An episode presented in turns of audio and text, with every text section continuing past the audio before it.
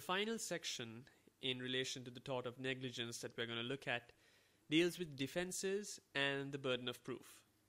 Now, there are several defenses that a defendant can rely on, so we'll look at each of them in turn.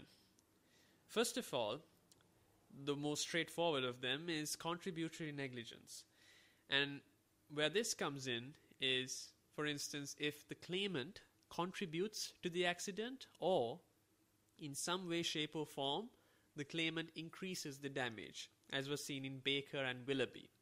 Now, there's a lot of policy that goes into uh, the decisions that court makes in relation to tort cases and public authorities. As such, there is statutory authority which is available as a defense for public bodies.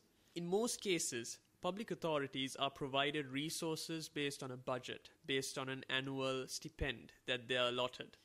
As such, when a claim is being brought by a person, such as in X and Bedfordshire County Council, a case we looked at uh, during duty of care, the resources which have been allocated to the public body comes into question.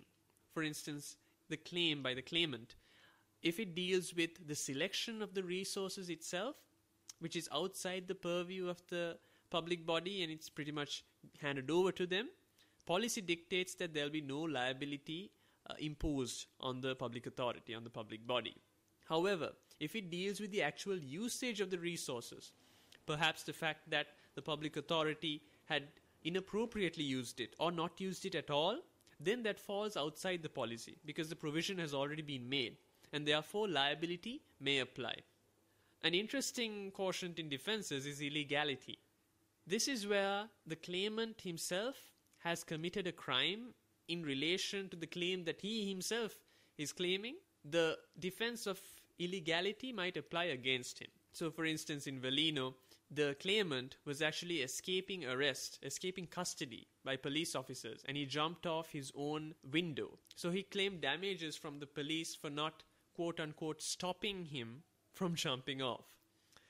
As I said, it's an interesting case. Have a look at it. The final defense that we're going to look at is volenti, or to be accurate, volenti non fit injuria. Basically, what volenti states is where the claimant was aware and voluntarily took part in the activity which caused the purported tort, he or she might not be afforded a claim by way of a defense by the defendant of volenti. Now, in Kirkham and Chief Constable of Greater Manchester, which was an unfortunate case of suicide by a person in custody, it was decided on different facts, but what was stated was where consent is freely given and the person who gave consent was mentally capable of giving it, there is assumption that volenti exists as a defense. An appropriate instance where volenti can be used is in relation to sports, as seen in Simms and Leigh Rugby and Football Club. However, this does not extend to situations where players play outside of the rules, as in Smoldon and Whitworth, or outside tacit rules, as in Blake and Galloway. So, what are these extensions? Where it comes to outside of the actual rules, the official rules of football or rugby or whatever sport that they're playing, if it's outside those rules, volenti does not apply.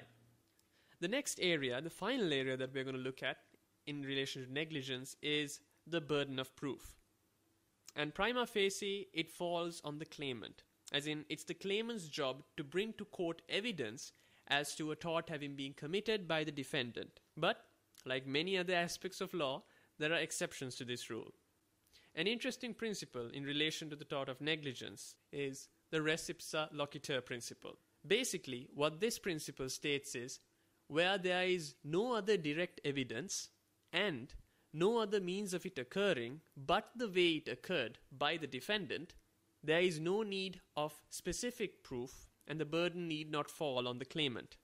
Now, that's a mouthful and it seems quite complicated, but what it states is where the situation was under the control of the defendant and there were no other intervening event, it is most likely the negligence which falls on the defendant.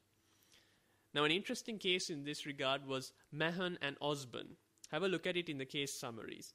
And it's a very good example to state where res ipsa loquitur fits in. Another exception to the burden of proof in relation to the claimant is where the defendant himself has committed a crime in relation to the case being brought about to court. That can become admissible evidence against the defendant himself.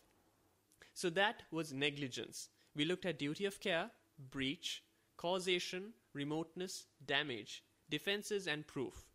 Next, we're going to look at vicarious liability and employer's liability. Two sections we're going to look at together purely because they go hand in hand.